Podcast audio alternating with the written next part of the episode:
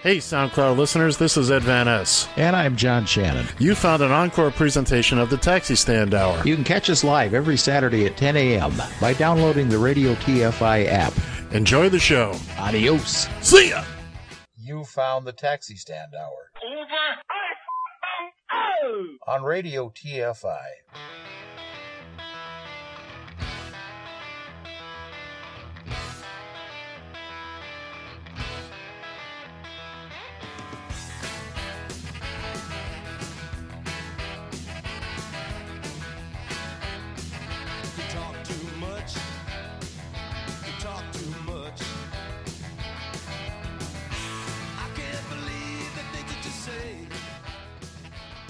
It is Saturday morning, September 24th, excuse me, 21st of 2019, the day of our Lord.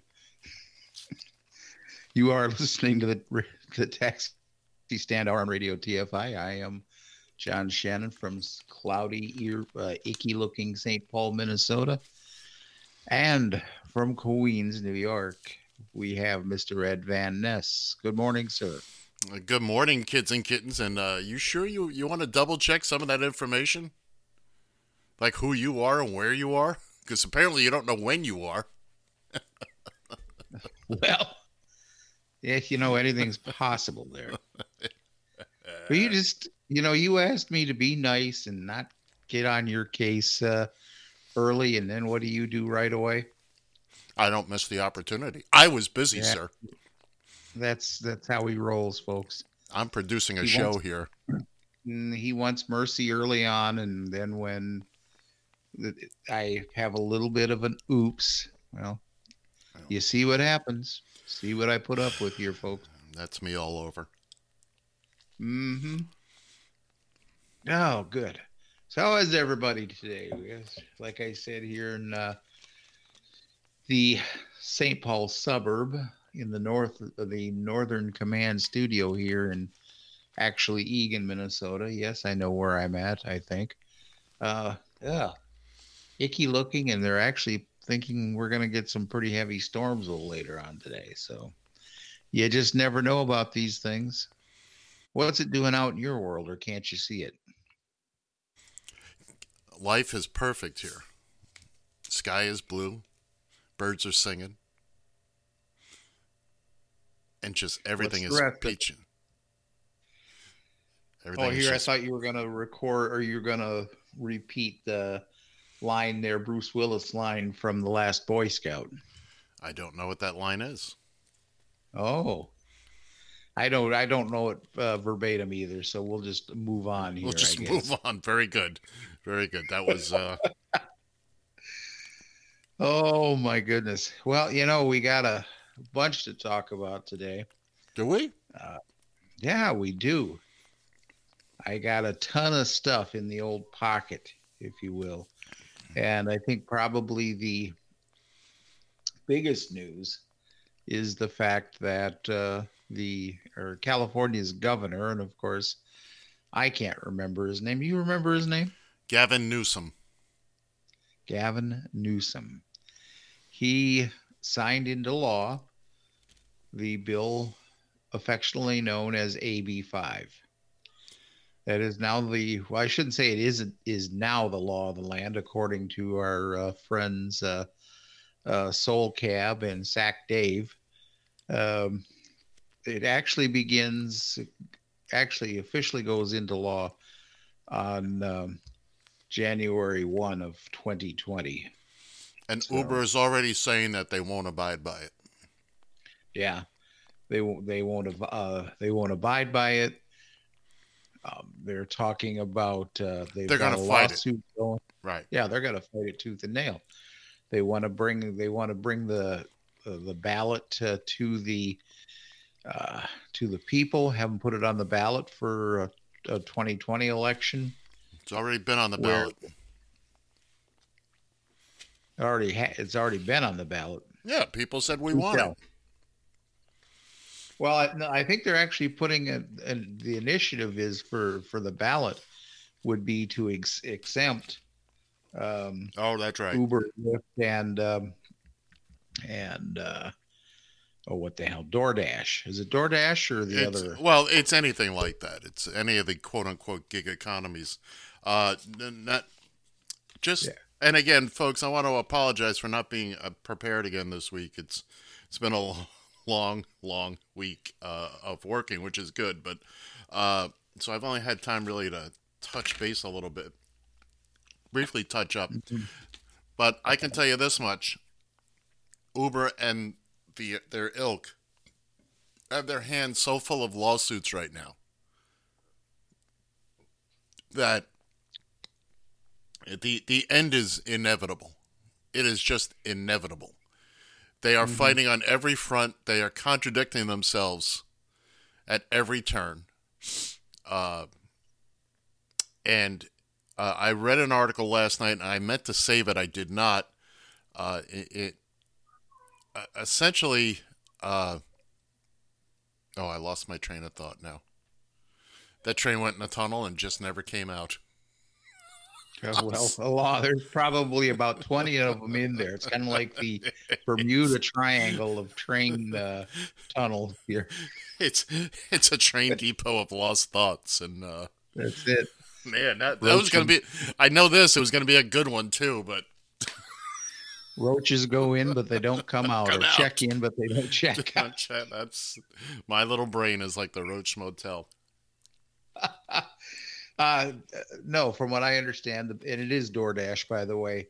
Uh, there's going to be an, a ballot initiative here to exempt those three uh, uh, groups individually. They don't want to do away with the. Uh, they don't want to do the way of the law themselves. They or do away with the law. that it's uh, as it stands. They just want an exemption. So They don't want it to apply to them. yeah, exactly. And keep in mind, they've also come out and said that uh, drivers are not a, a, a central part of their business model. Well, we've known that all along. Yeah, but now they're saying it out loud. Of course. All right, let's take the drivers out. What do you got now? Nothing. Literally, nothing. You take the drivers, that means you take their cars. You got nothing. Yeah. Yeah, I'm sorry, but uh, that's kind of a callous statement to begin with that the drivers aren't an essential part. That you know, that's just not based in any type of reality whatsoever. And and we So, know for for how long how how Uber has been so pro driver. Oh yeah. Well, they feed them a little BS on their app and feed them a little bit more BS in the emails they send and just kind of, oh, good little Johnny. Yeah, we, we love you as a driver. Here, take Oh, this uh oh. take Speak- this extra five dollars if you do uh if you do ten rides in a row or ooh baby. Speaking of which, Uber just announced to their drivers that they are now their their driver referral program where you go out and you get drivers for Uber. hmm They're now going to pay zero dollars for that. Oh, they're not doing that anymore. Nope. And when it first started, it was literally thousands. Now it's eh, we're not giving you anything anymore. Mm. It's the sign And of a you think- company so so broke or losing hemorrhaging so much cash. Yeah, and that's amazing. Y- y- You know what?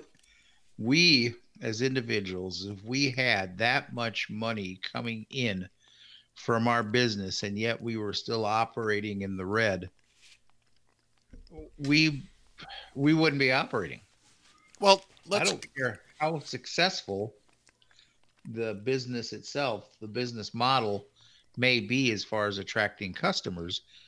If I'm that far in the red, I'm obviously doing something wrong and they're just going to ship me on down the road. Well, they're still living off investor money, and and keep in mind, mm-hmm.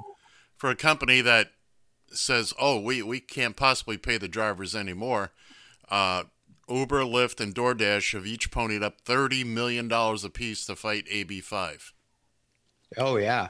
Thirty million dollars, and you're telling me you can't spread that out amongst your California drivers? No, because you see now it now it becomes more of a uh, no matter who it hurts, it's it's becoming more of a uh, a contest, if you will, a fight. They want to prove that they're right. And it's more about egos, you know. Well, the problem with their- Go problem ahead. with, with Uber and all them is they need to pick a side. Are you technology? Mm-hmm. Are you transportation? The the problem the whole time has been they want it both ways. Mhm. They want it both ways, depending on who they're talking to. And again, it could be in the same breath.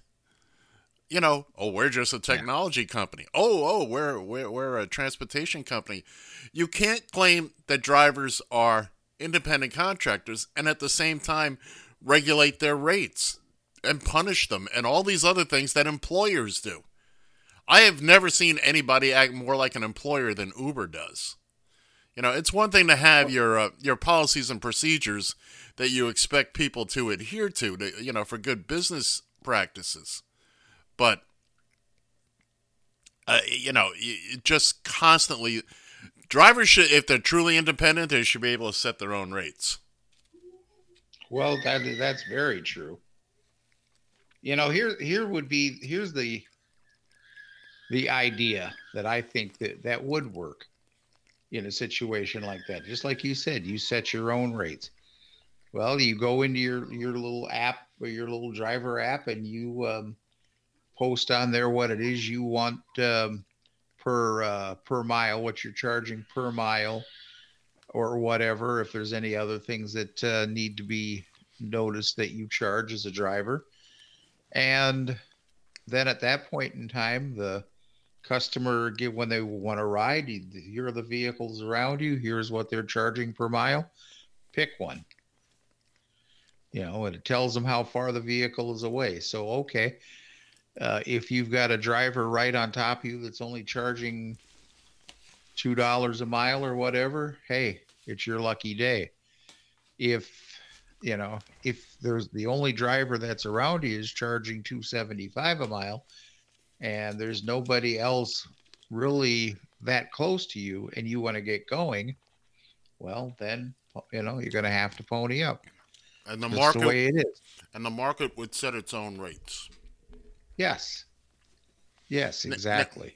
Now you'd have you'd have uh, drivers out there setting rates at twenty nine cents a mile, but of course, think about what you're going to get.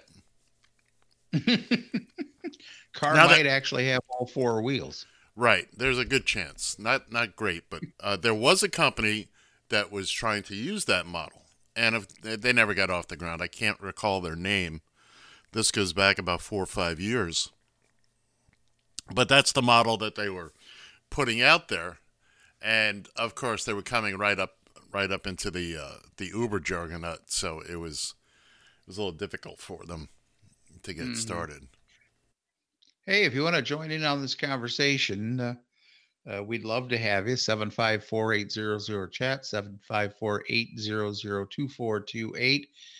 If you don't think you have a sparkling radio voice like us and you just want to uh, leave us a text, Aw, that was so nice. I, I I know I was nice. I was giving the option, the listeners, the option to leave a text message. You can Yeah. always uh, also send us a tweet uh, uh, at uh, Taxi Stand Hour on the Twitter. Uh, hey, if you got uh, got some, if you agree, if you agree with us, disagree with us, um, take your pick.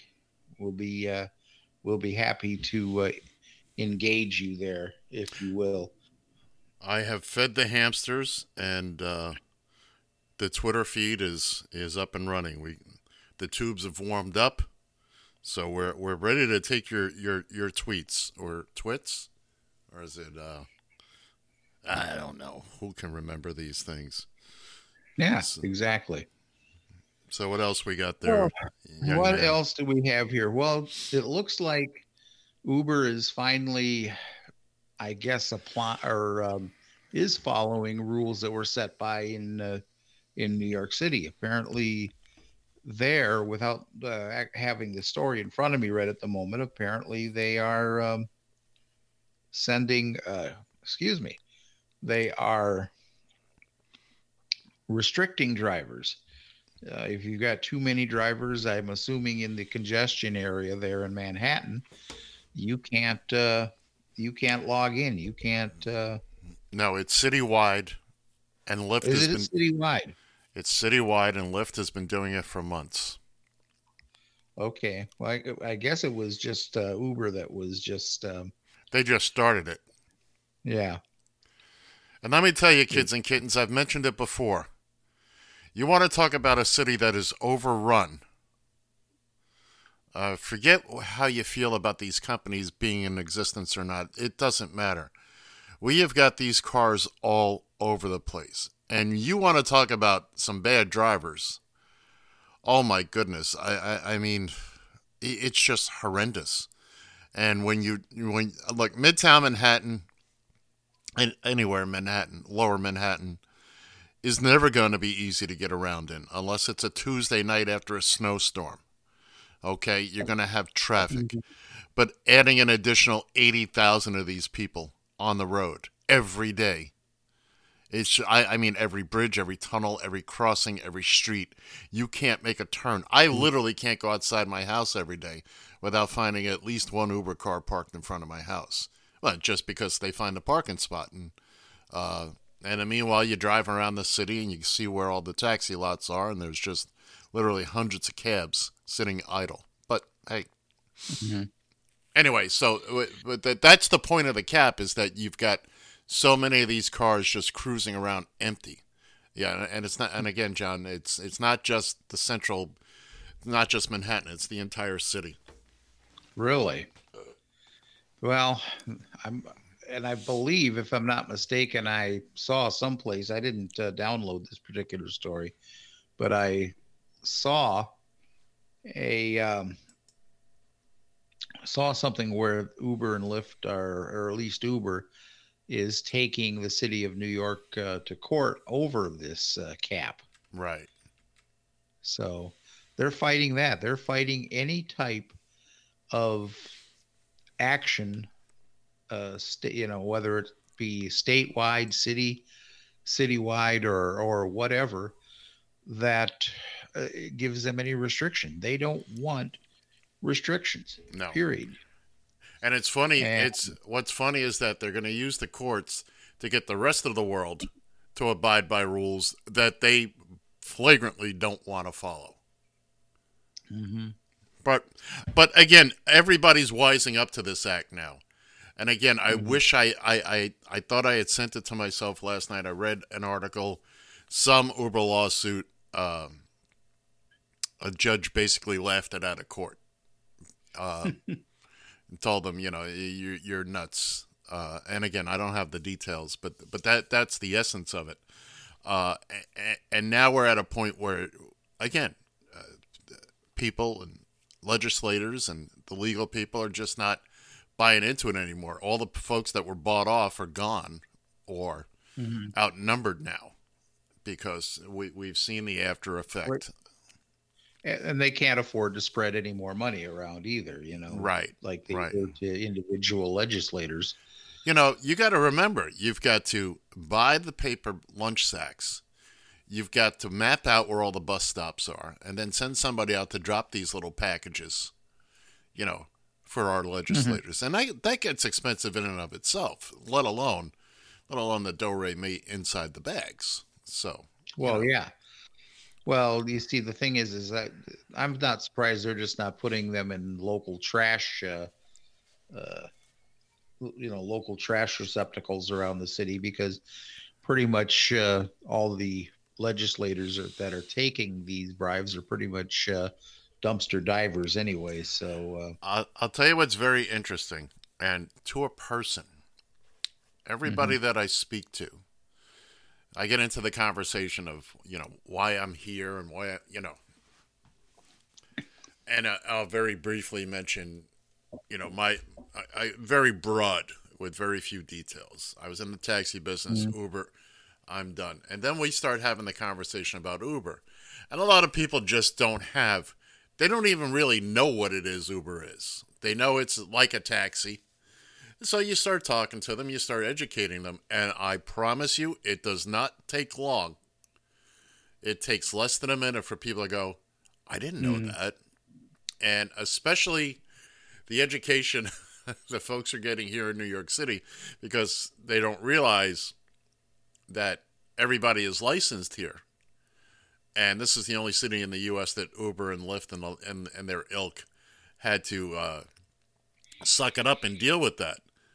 And I've had more than one person say, so in Jersey, it could just be any dude with a car. I said, now you're catching on. Mm-hmm. They sing Uber's praises until we have the conversation. I lay a couple of facts on them. And, uh, you know, look, I'm doing my little Johnny Appleseed thing here, and one person at a time. I don't seek people out. It's just in the course of conversation. But that being said, everybody that I have this conversation with is just surprised. I didn't know it was like that. I know, and that's how they like it. You're not you're not me, you're not John Shannon, you're not a lot of people. We we we delve into this every day. I don't expect people to be as involved in it as as as a lot of us are, uh, because we were uh, directly affected by it. But again, it, it's very interesting to see to see the reactions.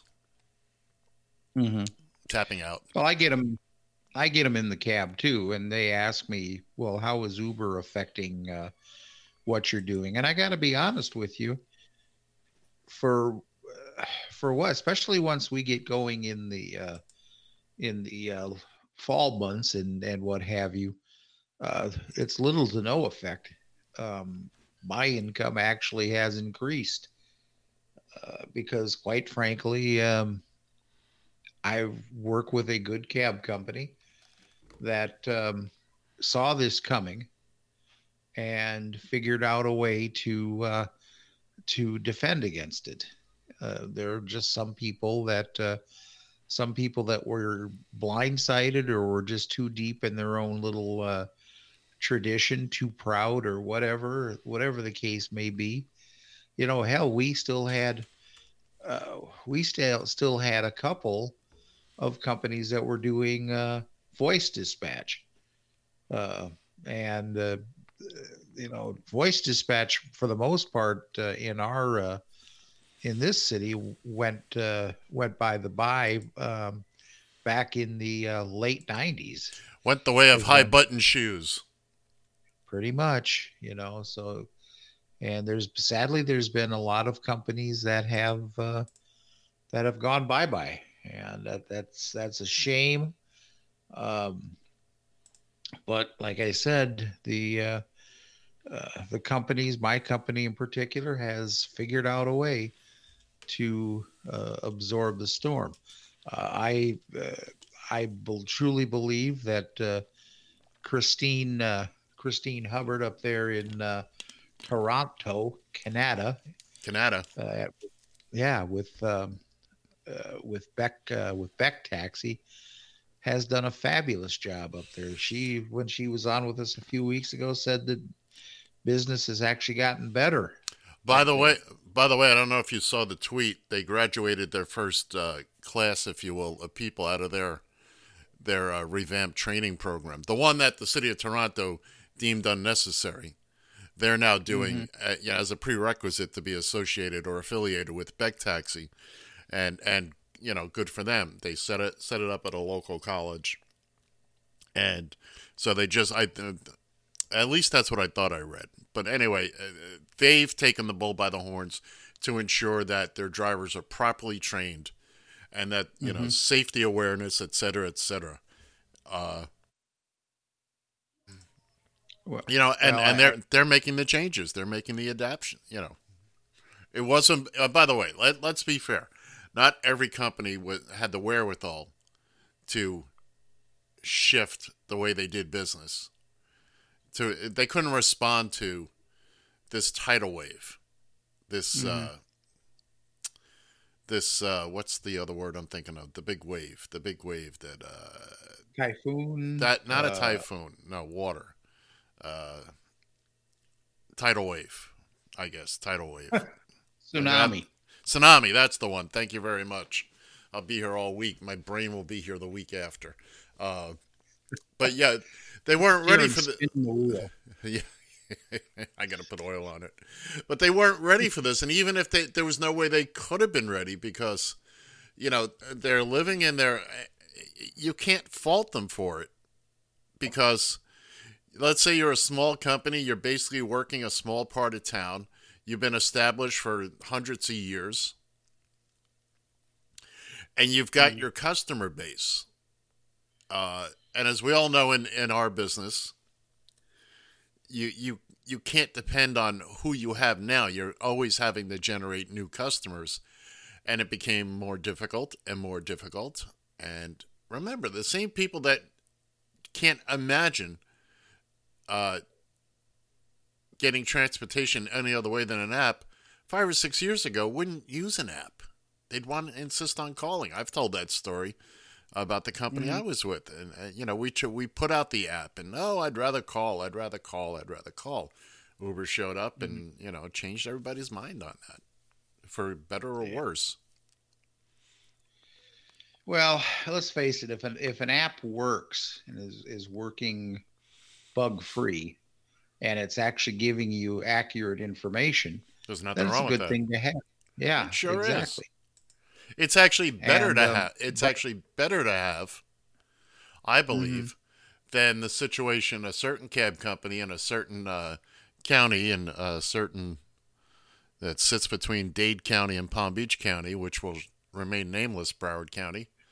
A certain ta- taxi company that when you do call them, it uh, it goes to the Philippines. The call. Yeah. I'm sorry. To me, transportation is a very local business, and uh, Yeah, I'm I'm I'm not gonna lie to you. Actually, our company is uh, flirting with that idea at least for uh, uh, call takers. no, And no, just tell I'm them gonna no. to- I, I'm going to try to talk them out of it because, although I will, I I will say that in the the one bad thing about computerized dispatching is is they did they did that this thinking they could save some money uh, on personnel. A lot of companies did this because you could put uh, you could put somebody in a chair and they'd answer the phone and as long as the customer was giving them the right information, they could get entered in the computer. Computer would dispatch the call. It would work all good and fine. But what do you have when you have a customer that doesn't know where they are, and somebody from the uh, somebody that you know doesn't maybe knows her neighborhood but doesn't uh, really know the city uh, and doesn't know what the drivers are going through. I mean, I mean, if you all of a sudden move your dispatch operations to the Philippines, well, it's it's a recipe for disaster. And um, yeah, so I I'm thinking I I'm going. All right, we just lost John's feed. I don't know what happened there, but uh, we we just got cut off. Uh, I don't. Uh, he's still talking, but I don't know if he can hear me or not. So let me let me check check the line here, and uh, yes, uh, I'm gonna reconnect with John right now. He can't hear me. So everybody, just hold on a second. Let me let me get the young man back on the phone. He's talking like he's on the radio. Oh, he is on the radio show. What am I saying? I'm filling time for the for the tape. He's on the air.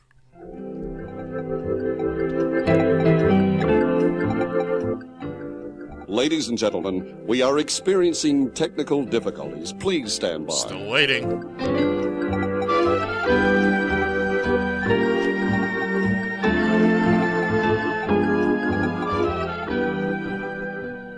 We will return to our regularly scheduled program momentarily. Please stay tuned.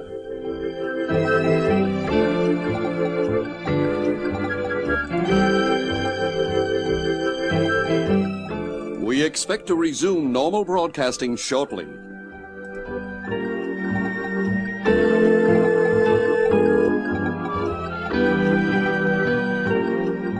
Be sure to stay tuned for Jeopardy! What you figure the only way you could get me to shut up was just disconnect the phone line? I'll tell you what's even funnier. Uh, I I don't know what you were talking about there. Obviously, I couldn't hear you, but uh, I went on uh, and on and on telling the radio audience, the listening audience, about how we were having a technical problem. And about 38 seconds into it, I realized, oh, wait a minute, I'm not broadcasting today. Oh yes, again, sing along with me. A one, a two, a three. Hashtag, Hashtag Big big time. time professional radio. professional That's- radio. that's yes, us. sir. Our, That's so I, I'll give you the Reader's Digest version. just Um, keep going. Keep going. Whatever you were doing, just keep going. No, I'll just just real quick. If you're thinking, if you're a cab company, you're thinking about going and bringing your dispatch operations to the Philippines. I think it's a big time mistake. I think It's- that there, you still have customers out there that like to know that uh, the person answering the phone knows where one, two, three Main Street is. You know. I could Well- go into I can go into great detail on why that's a bad idea, but uh, yeah. moving on. Moving on. Okay. Now that we've re- This is reestablished, out of. go ahead. Oh, what did we reestablish? Communications. Oh, okay, good deal. I think we'll be okay here now. Let's hope so. Uh, Uber has stopped its service at Southern California's Ontario International Airport because of the fee increases. The ride hailing company ceased operations at Ontario one minute after midnight, and I'm assuming this would have been last Friday, I think. Yes. Um, it was. The San Bernardino Sun says the airport east of Los Angeles recently began charging Uber and its app based competitors $4 for a pickup and $4 for a drop off. Uber calls called the charges unfair because the taxi and limousines, taxi cabs and limousines are assessed a single $3 fare. So I got one thing to say about that.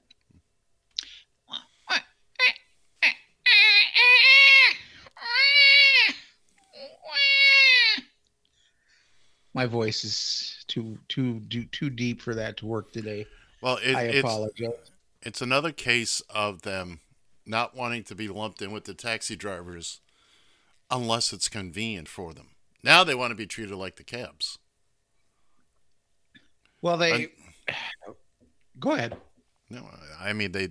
This is this is how they operate. Oh no no no, we don't want to be. We're not anything like the taxi industry. Wait a minute, but that's good for us. So you can treat us like that. They want all the good with none of the bad.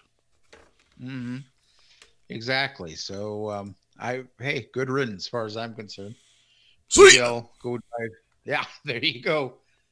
Maybe I'll go drive cab in uh, in uh, Ontario, California, where you don't have to worry about dealing with Uber and Uber and Lyft there.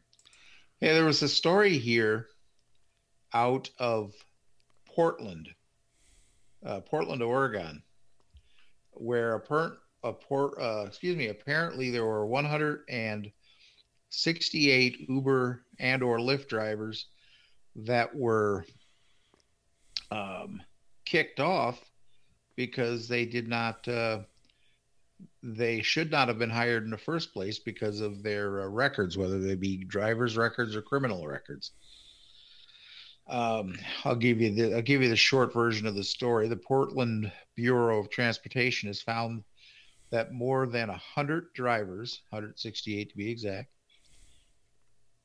for the rideshare companies Uber and Lyft should not have been hired after finding criminal records or driving history for these people.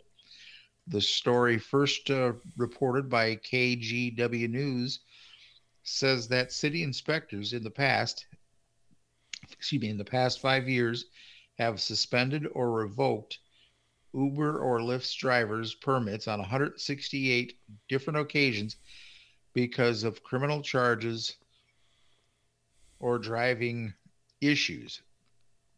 According to the report, one of the drivers had been in prison for felony assault with intent to murder and worked for Lyft for more than a year.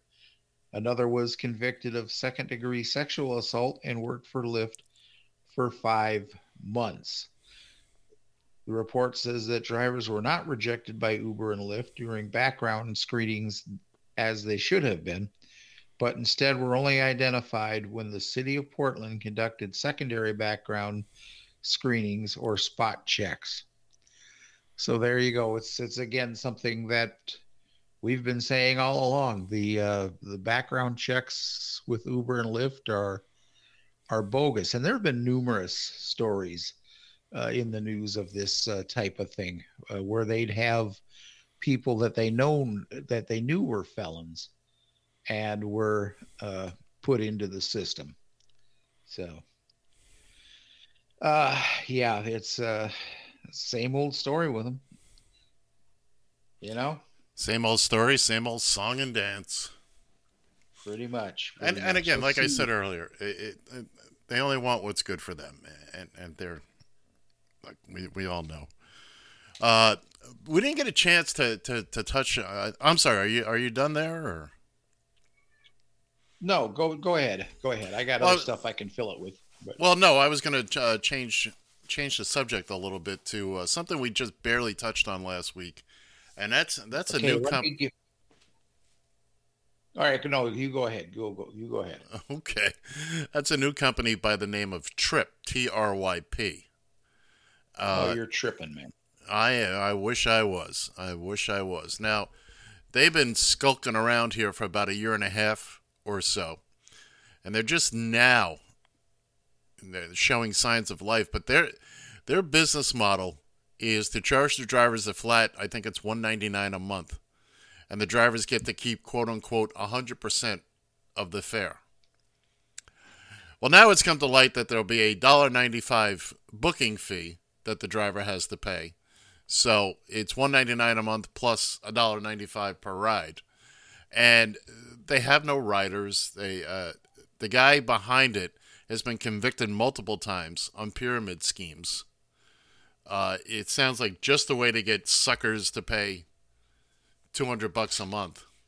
Uh, So all he's looking to do is do the same thing that Uber and Lyft are doing, and that's get the old uh, pyramid going again as far as investors. And he's trying to put out some No, no, no, no, no, no, no, no, no. He's trying to get it from the drivers. Now, let's Oh, say, oh, let's yeah. let's say I, I sign up with Tryp, and now I'm an influencer.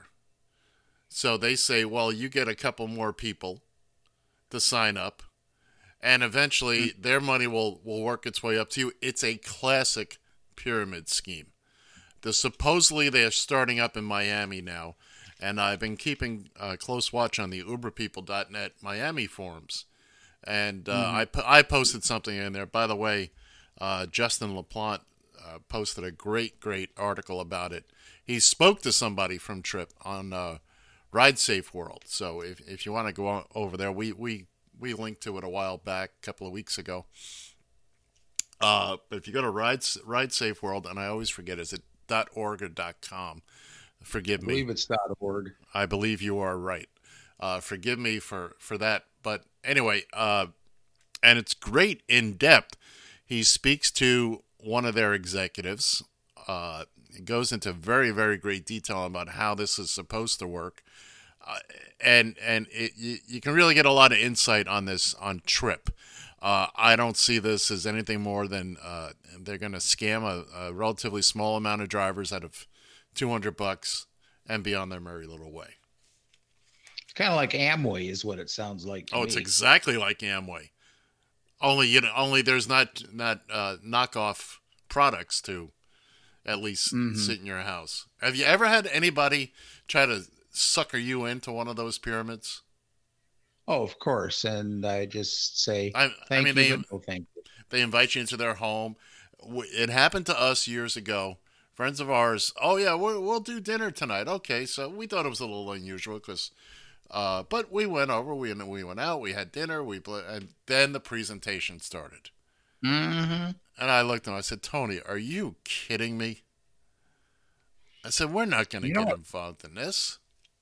You know what really sucks about that is is what they're doing too, is you usually have a a connection with with somebody you're already trying to sell this. Now, if you and I, you and I are good friends. The last thing I'm going to try to do is try to sell you on something. That's not what friends do, anyways. I, so Well- especially something that seems a little sketchy. Or on the other hand, you might think, you know what?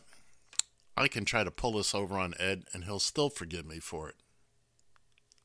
No, not even. I'm not even that big of a dog. I am. woof woof. Well, then, now we know. now you well. Hey, one more, one more quick industry story, then we can actually uh, visit our our favorite uh, president to make jokes about uh, here. But let's. Uh, Warren G. Harding. We're going to talk about Warren G. Harding. Cool. oh yeah, there you go. Uh, hey, did you see the the uh, drivers, Uber drivers, blocking traffic in Manhattan? Good That lord. affect you while you were out on the road? Uh, go ahead. You finish what you're doing there. Well, he's covering his head. Did, did you experience any of that, or no, no. For your- no. Fortunately, I was working nights all week, so. Oh, okay. But as more, More than than- one, as more than I, I'm, I'm going to stop you right there because as more than one person pointed out, by blocking and clogging up the streets of New York that you're already doing on a daily basis, but shutting down mm-hmm. major highways, mm-hmm. you're not affecting Uber and Lyft at all. They could care less. They don't care if you sit in front of their building and burn effigies of them. Now, you pissed off the people of New York, I can tell you that much right now. You pissed off the city, the citizens, and uh, you did not help your case at all because every one of you knuckleheads with the TLC license plate, and it's real easy to see. It's right there. It's you can't miss it. You've just made life that much harder for yourself. Tapping out. You know, very good point. Uh, just going back to the whole uh, the whole thing as far as traffic in general, the congestion because of all the Uber and Lyft driver or vehicles and whatnot on the road. There are other cities in this uh, country who are also complaining about increased traffic issues, and I don't think any of them really have thought to maybe point the finger at Uber and Lyft. Oh, they have. Uh, we they have. uh, I here in Minneapolis. Uh, I've haven't heard anybody say anything, and our traffic has definitely gotten worse. Uh, I it doesn't affect me quite so much because I know the city well enough to be able to get around the traffic. But there, people are starting to start to grumble about our traffic here. sure. Uh, Chicago, forget about it. Chicago, uh, you know, I've been to Chicago a half dozen times over the years. Traffic this last time when Granny Annie and I went out here to Chicago, it uh, it traffic was horrible, and I know that just like New York City, there is a ton of uh, Uber and Lyft drivers out there, and uh, Well, it's not so much the amount of cars either. It's it's how they drive. And again, you get outside of New York City, unless they have the Uber and Lyft sticker on the car, you don't really know that it's them. Here again, they, they have to have this the, the special license plate, uh, et cetera, et cetera. But yeah, I think people are noticing, and you can't have all these empty cars driving around uh, without it having an adverse effect. So. so uh, our favorite Cheeto in charge here. Who that? You know, it's funny because it just seems like he's been kind of laying in the weeds, or I just haven't picked up stories, or if I've seen stories about him, it's like it seems like the same old garbage. I love that guy. But um, you know, he's he's back on picking on Ilhan Omar again, saying that she was dancing at, at some party or something like that on uh, Right. September 11th. on 9/11. Yeah. Um, and by the way, just to be clear, not not the actual 9/11, but the anniversary this year. The anniversary, yes. And you know, as I as I understand it, um, this was a com- was completely false. Uh, it is put uh, it is put uh, Representative Omar's. Uh, she's received death threats. She's been receiving Well, death hold, threats for a while. hold on, John. Let's be, let's clear this up because there is a video out there of her dancing Mm-hmm. uh, and and uh, having a grand old time. And it did occur in mid September of this year. It happened Mhm. on September 13th for a complete. There was a. Mhm. I, I, I- saw the, the article about it, uh, whatever the occasion was.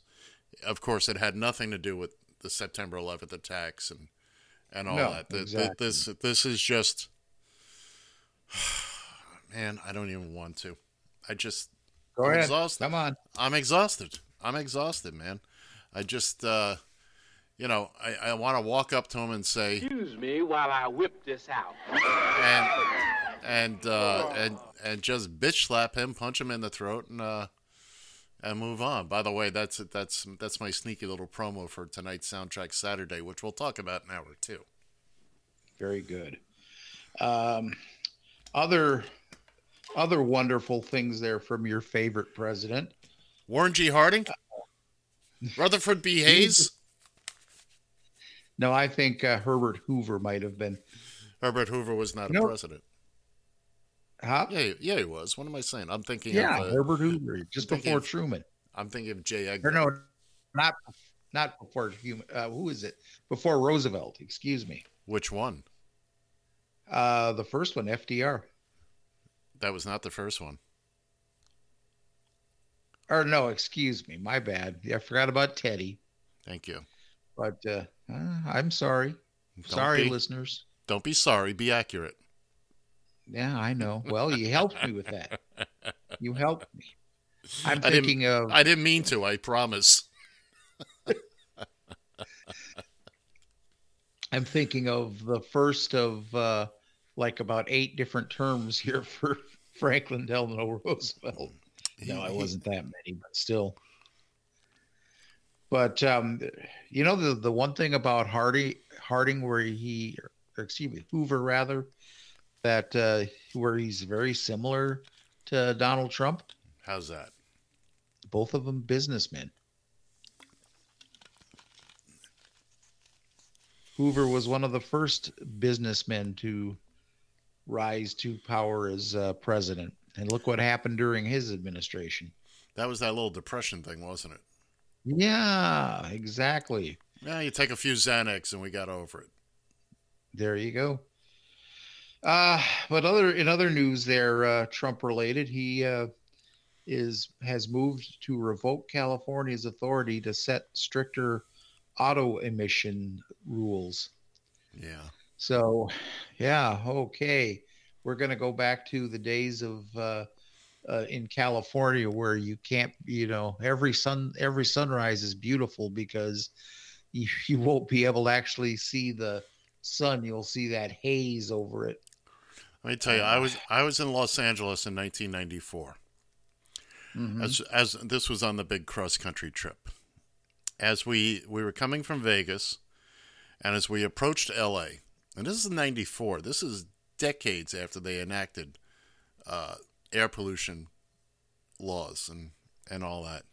You could literally see, and I still have it on tape somewhere, the smog hov- ho- hovering over the city of LA in the valley. It looked like a giant spaceship. I couldn't believe it. I had heard of the LA smog. Johnny Carson had joked about it for for you know forever, and uh, Mhm. But now I actually saw it. So now I sit here 25 years later, and I think, well, gee, you know, there's I know the smog is better in in LA, and uh, because the way cars are built now, et cetera, et cetera. And we're just going to revert back to. Uh, I, I Yeah. don't understand it. I don't understand it. Somebody's going to make a dollar off of this, and uh, a part of that is going to slip into Trump's pocket. Oh, I'm sure. I'm sure. Hey, I, I got to give you some good news. Oh boy, I'd love You some good you- You're starting. You're starting to get a little depressed there. So I'm not depressed. I'm tired. Same thing. Apparently, gunmaker Colt is suspending production of uh, military rifles, including AR 15s, for the civilian market. Kind to of. which I say, well, What I have here is that the American firearms company Colt is suspending production of military style weapons for civilian use, including the popular AR 15. Colt's president and CEO, Dennis, why do I always get these names I can't pronounce? Anyways, let's say his first name is Dennis, said in a statement Thursday that the West Hartford, Connecticut based company is not permanently ending production. He added that the market is oversaturated with sporting rifles. Sporting. I don't care what. Yeah, wait, wait, wait, sporting. wait, wait. Wait a second. Wait a Well, minute. Let's didn't you know apply. human hunting is a sport? I, I, Going- I, I, going I, saw, Rambo is sport.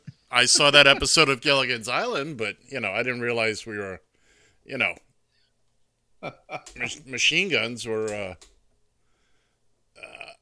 my God, yeah. Well, it's all about money. It- you know, sales are down. Well, that's okay. Yeah. More high schools are opening up, so maybe you'll, uh, Yeah. maybe business will pick up for you. You know, the school year. Well, I mean, it's it's a good, uh, you know, I damn the reason. It's just good to know that you know at least for a while there'll be a few less uh, hitting the streets. Yeah, but what about the ones that are already out there? That doesn't eliminate what's out there. Keep well, in, this is true. keep in mind, this was a business decision. This was Yeah, because yeah, sales right. have dropped. This wasn't because, oh my goodness, the, the this product of ours is causing all sorts of uh, uh, uh, problems and and grief and, and hurting people. No, no, no. That's not went through their head. It was sales are down 8%. So let's see if we can't get a little good vibe out of that. So so the person that, you know, that that's creating not creating but facilitating these situations says, "Well, we're going to back down a little bit, just a little bit." And I promise you when the demand comes back, they'll be right up. Let's just hope that the the, the demand doesn't come back. You know, of course, let's face it. If we wind up getting, you know, if, if Bernie or Elizabeth Warren or one of the more uh, progressive candidates winds up uh, winning the nomination, the Democratic nomination, and goes on to win the presidency, c- kind of like when Obama was uh, elected, it seemed like there was a spike in uh, in uh, gun sales. Uh, then as well. So I don't know. Well, that that was your racist nitwits.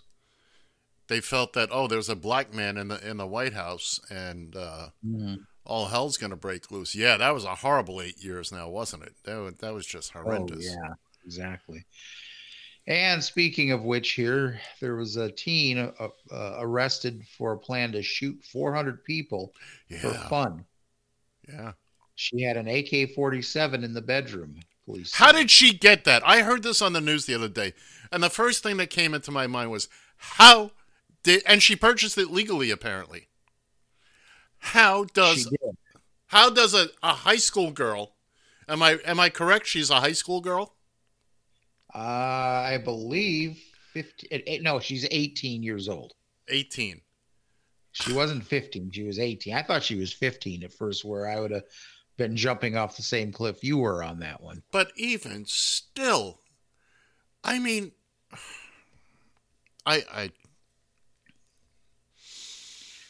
The story is she was from McAlester, Oklahoma. She was arrested uh, this last Monday after she told coworkers that she was allegedly planning to shoot 400 people for fun at her old high school. oh she wasn't even currently a student. No. Uh, Alexis Wilson was taken into custody by the Pittsburg County Sheriff's Office for a felony terrorist hoax, reported uh, McAlester at McAlester News Capital for threatening a mass shooting at a McAlester uh, high school. Uh, look, and and you know, look, it it it may be a hoax, but hey, let's face it, you've got you've got an AK-47, you've got enough uh, magazines and enough uh, artillery there to um, pull off such a thing. Uh, to me, you know, this is one of those things. I think she was probably serious, and when she got caught, oh, I was just kidding. Oh, I didn't mean that. isn't yeah. that every everybody's number one excuse? I didn't mean that. How Hmm. many times? How many times has the Cheeto in charge or his uh, his mouthpiece has said, "Oh, he was just joking. He was just joking." Uh, hey, have you? Okay, so you're a former ex-smoker. I should am say not- You are. Ex- You're not a former ex-smoker. No, You I am a- an ex- No, I am a former smoker. I will never be an ex-smoker. I will always be. I, I just don't do it anymore. I all, how long all have you? Uh, it has how long been. have you been smoking? And let's see, my last cigarette was, I believe, early May of 2013. Mm-hmm. Six and a half years, And you got the scar to prove it. and I got the Just scar like to prove it. talking- That's right. You were talking to somebody on Twitter with that. Yeah, uh, yeah. Oh, I've been saying that since since the day I got I, I had the surgery. I smoked for 40 years, and I've got the scar to prove it. You know. yeah. And anybody thinking about picking, by the way, uh, I don't know where you're going with this, John, but by the way, kids and kittens, uh, vaping is no better. Anyway, go That ahead, is- John. That is, you were, we, I steered you down the right lane there. Yeah, you did. And I hit very few things on the way. Apparently, New York State has banned flavored e-cigarettes. So the only ones that are going to be available are the ones that taste like menthol or the ones that taste like tobacco. Right. So, so But wait. here's the deal. But wait, before you go, Go any ahead. further, now the reason for that is because there's a lot of uh, knockoffs, if you will, coming out of China, Mm-hmm. and you know people just plainly don't don't know what's in them. Uh, and again, I, I, I- I'll start and finish by saying, if you don't use them now, don't start. Nicotine. That's doesn't matter what the delivery system. Nicotine is what's gonna get you, and that's what it's delivering. Nicotine. Granted, they may not have all the all the thousands of nasty chemicals that tobacco has, uh, but So we think. But you know, and, and look, and I, I've said this before, and it was the epiphany I came to. I know this wasn't about quitting, but uh, it's not that you. Everybody knows they need to quit.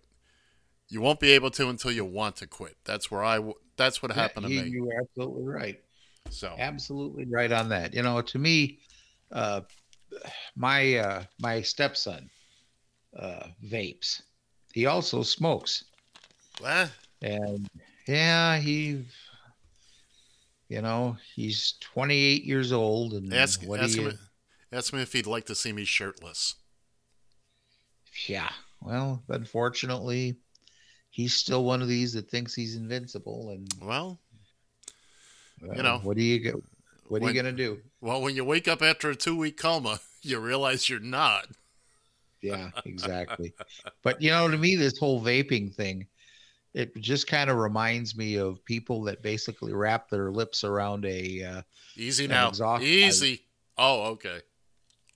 an exhaust pipe. Ed, come I had, on. a, I had a friend whose nickname was Exhaust Pipe, so you know that's But uh, yeah, no, let's just suck a little bit off. Let's just suck a little bit off the end of a uh, an exhaust pipe, and let's see just how many chemicals. But John, if you've never decide. if you've never had the nicotine addiction, you don't fully understand that you can justify it. I did. I did. Mm-hmm. You know you need to again, like I said, you know you need to. It's a question of wanting to, and you've got to get to that point. And it's different for everybody. Some people can just put everything down one day and that's it. Me, I was not like that. I uh, uh, the, the the drug I took, Chantix, was literally my last opportunity to quit smoking. If that failed, I'd still be a smoker today. Yeah. Well, what do you say? Let's uh, go ahead and uh, and uh, well, what time do we have here? Fifty-eight after the hour. Just just don't worry about it. It's gonna happen. You just sit there. Don't worry your pretty little head. Because Oh. because the big boys have handled all the details starting right about now. Well, okay, so I was 30 seconds early. I, I, I- have this problem with being early sometimes. What can I say?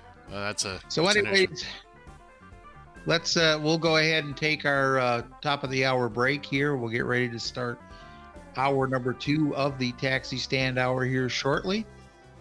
See you on the other side.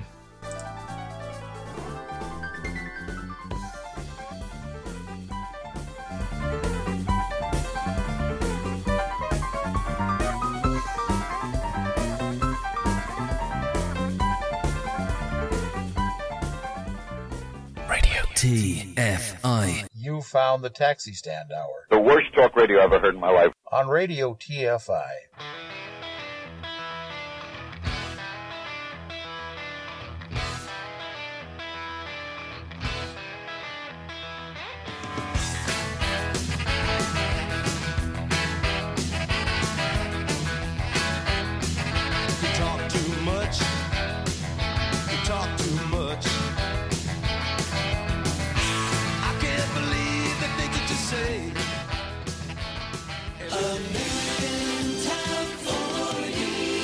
Up to our long distance dedication.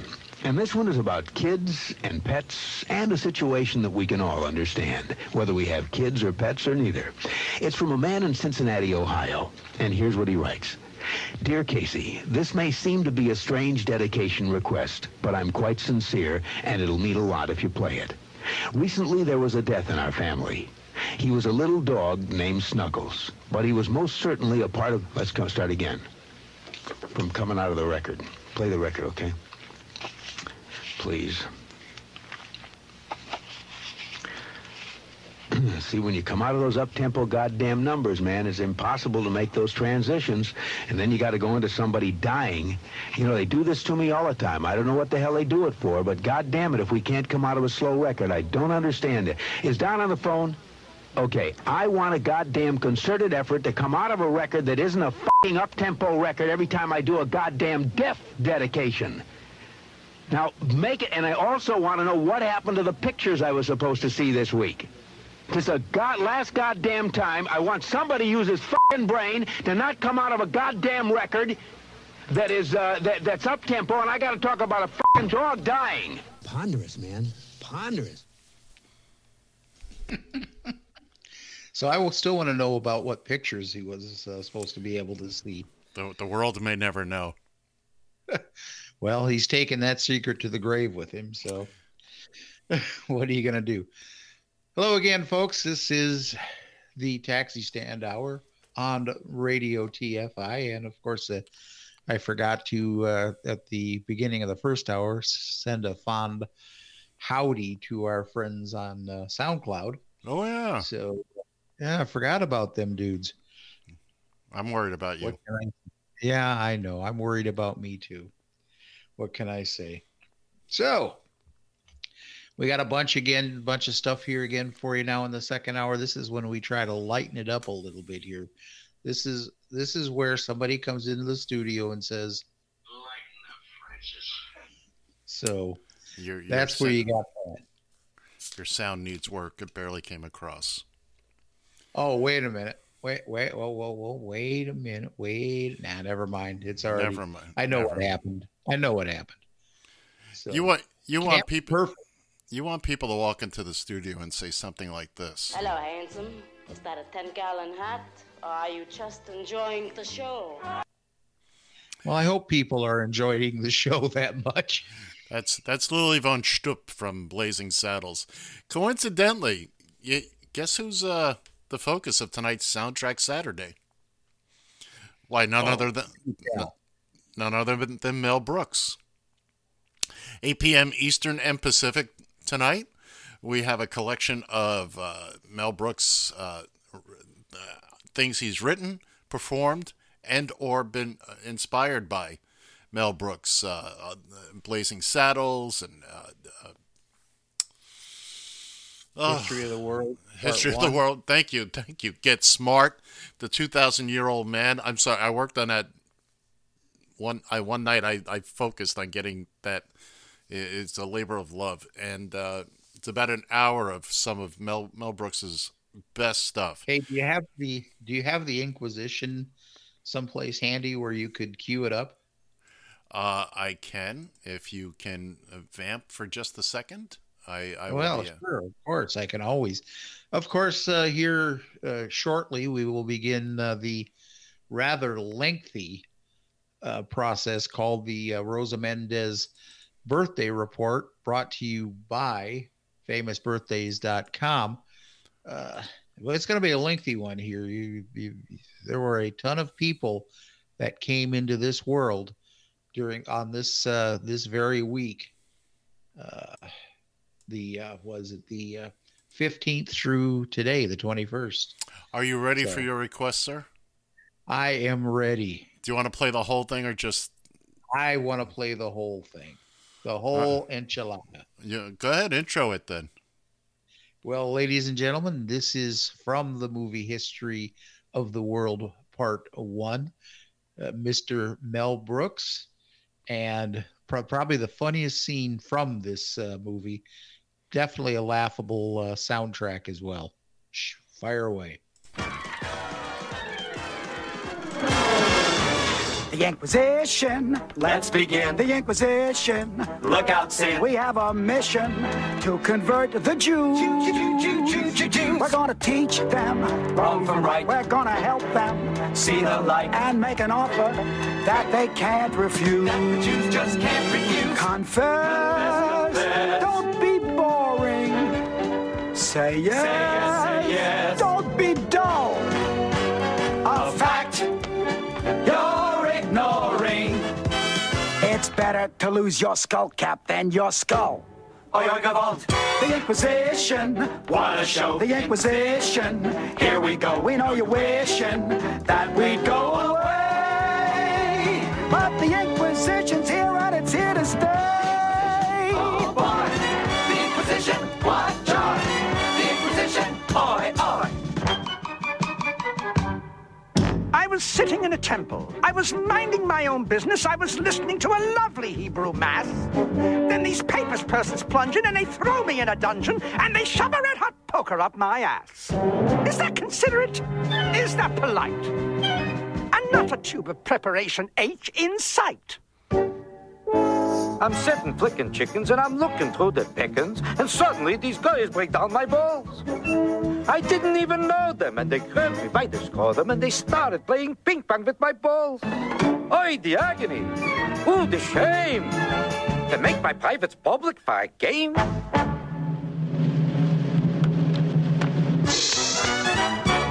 The Inquisition.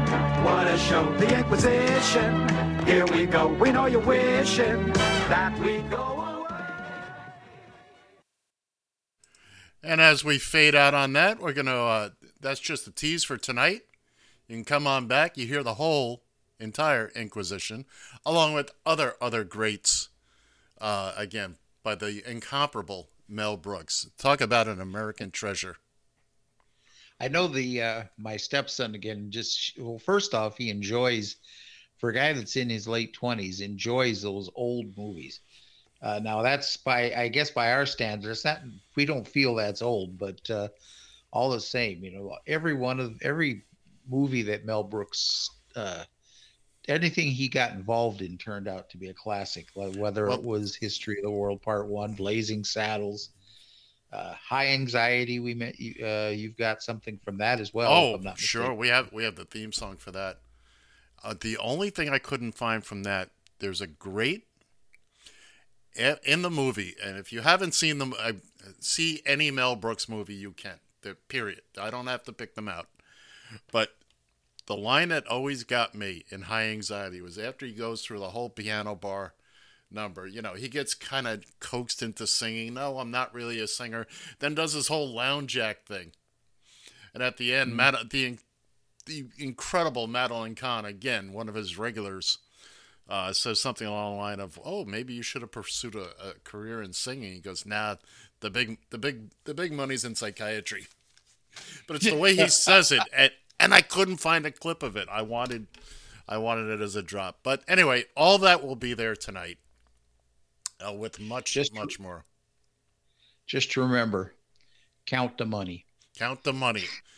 By the way, and, and and then I'm going to get off it. You'll there there's some a number of drops, things like this. Uh, Hello, handsome. Is that a 10 gallon hat? Or are you Oh. just enjoying the show? or this. You just like that drop. There were there were so many things that I could have chosen from. I've got it's Uh-huh. good to be the king. I, I count the money didn't make the the cut. I only needed six of them. I wanted I want Hedy Lamarr. I, I mean, Har again. There's Harvey Korman. another one of his regular, pl- you know, regular players. Uh, there were so many drops, just little, you know, that it was it, it was difficult to choose from, and it was it was great to do. But anyway, that's tonight, 8 p.m. Uh, both Eastern and and Pacific time here on Radio TFI. That's Soundtrack Saturday. So, all right. Well, what do you say? Because we got a lot of them here. I'm telling you, I got two pages. Oh my goodness! page Now- and a half.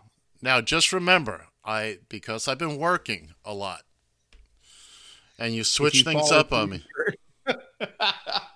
I I haven't had the opportunity to change the intro, Okay, that's so it's, fine. so it's still powered by Associated Press. Are you ready, Sunshine? I am ready. All right, wait for my cue, mm-hmm. and here we go.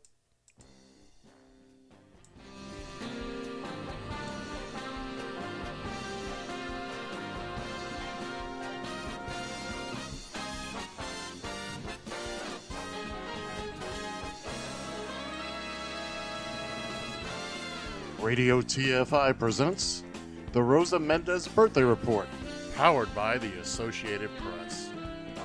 Here's your host, John Shannon. Well, thank you very much. So, yeah, here we go again. This is a summary of uh, birthdays from the pre this past week, uh, starting September 15th, going on and through today. So we got a bunch here, so let's dive right into them. Uh, comedian Norm Crosby turned 92 years old there on uh, last Sunday. My God, is he still? Oh my God! Mm-hmm. One of my favorite actors, Tommy Lee Jones, is or turned 73. Oliver Stone is also 73 years old now. He is. That's right. I thought he was younger than that. But then again, that's just a conspiracy. Yeah, exactly. uh, Prince Harry turned 34 on the 15th. Really? Yeah, the Harry That, Prince. that that that poor guy. Nothing goes his way. You know, being being a redhead, being a ginger, nothing goes his way. He's, uh, he, you know, the poor kid's been saddled with those looks and that money and that drop that gorgeous wife, and I hate him even more now. Exactly. Uh, Gaylord Perry turned 81 years old. God bless him. He's he's the kind of rogue that Major League Baseball sorely needs right now. Yes. He is exactly what the game needs, just to bring a little character and a little life back. Oh, I, that baseball has a few characters. you know, Not like but, Gaylord uh, Perry, man. No, no, no, sir. Uh, staying on the sports side of things here, Dan Marino turned 57. He did not. Yes, he did. No, he will forever be. probably they could probably use, use him. him. They can. Uh, Uh, no, he he will be forever twenty four. In my eyes, Do, do we uh, do we want to wait until uh, we're gonna the, wait. uh, we're gonna wait. okay. We're gonna wait. Oh, the dolphins were turned into cat food. Moving on. Birthdays. Your segment is birthdays. Pete Carroll turned I- 67 years I old. I hate Pete Carroll. Why do you hate Pete Carroll? I hated him. I just do. Okay. He, fa- he falls into the beady-eyed little bastard category. Moving on to the 16th of September, uh, actor Ed Begley Jr. Oh. is now 70. He is. He is 70 years old. By the way, very big on the environment. That man. Mm. I got to tell you though, some of these now, when you still, especially like Norm Crosby and some of these that are up in their 90s, uh, I do wind up double checking to make sure they're still alive. And by the way, if you got that many, you feel free to skip a few, my friend. Oh, well, I might weed out a couple of them that don't seem quite as important. Oh. Um, David Bellamy of the Bellamy Brothers turned 69. Illusionist David Copperfield is now 63 years old. Say what? 63 years. Oh, come on. You know, David Copperfield, we were watching him do his shtick back when we were in our teens and 20s, for Christ's sake. At least I, see. was. I suppose. Yeah. You know, did I ever Uh, tell did I ever tell you that my old man was a magician? No. Oh yeah, it, it was said you could watch him walk down the block and poof, he turned into a bar. Oh. That's my favorite uh, lurch gro- groan, by the way. oh, actress Jennifer Tilly, 61 years old. I saw a picture on Twitter of her celebrating her birthday. Hmm. Uh, Great poker player. here to note. She's a pro p- poker player, by the way. I thought I saw. I thought her. Oh, yeah. uh, I saw her on uh, World Series of Poker. You one you of see those, uh, you see her there quite often. She's a legit Oh. player. Legit.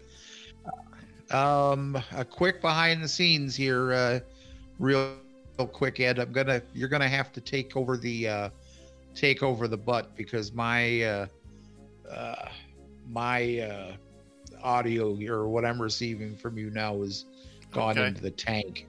All right. So We're gonna have a brief pause. here, folks. Not even. Let me know when you're off. Okay, so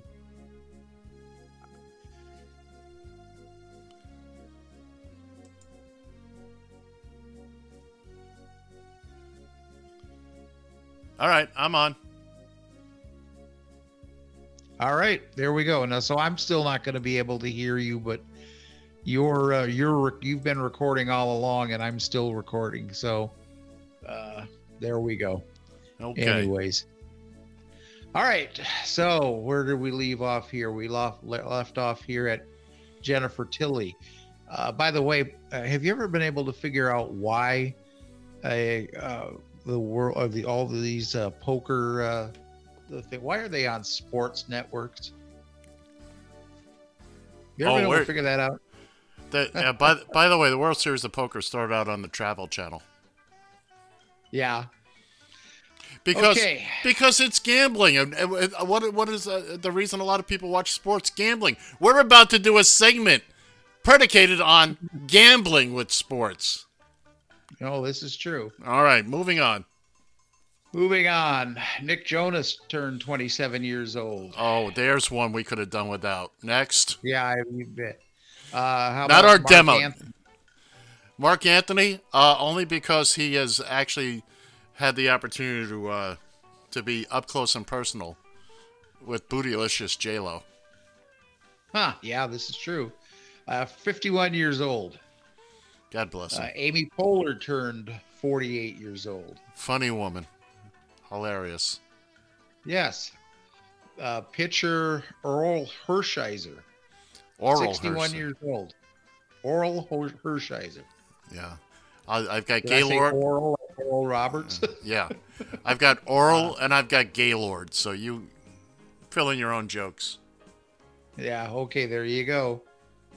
Uh, Robin Yount turned 64. Mr. Milwaukee Brewer. Yes. Uh, Tim Raines turned 60. Uh, what is this? This week in baseball? I guess. Um, well, that this day in baseball, at least. What day are we Uh, on? President, uh, this was on the 16th. Oh God, we're still there. Let's move on, son. Okay, one more uh, for uh, the 16th. Uh, presidential candidate Julian Castro, 45 years old. God bless him. Move on. Yeah, exactly. Well, at least you're giving him a blessing. 17th, uh, Elvira, the mistress of the dark. Ah, I just wa- 68 years old.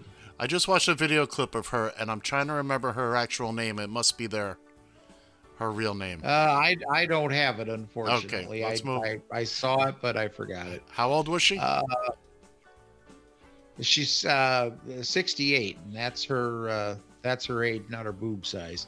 Moving on. Rita Rudner. Funny, funny uh, woman, Yes, yes, 66 years old. comedian. Uh, Kansas City phenom Patrick Mahomes, 24 years old. Ma, I got scars older than that. yeah, I know him.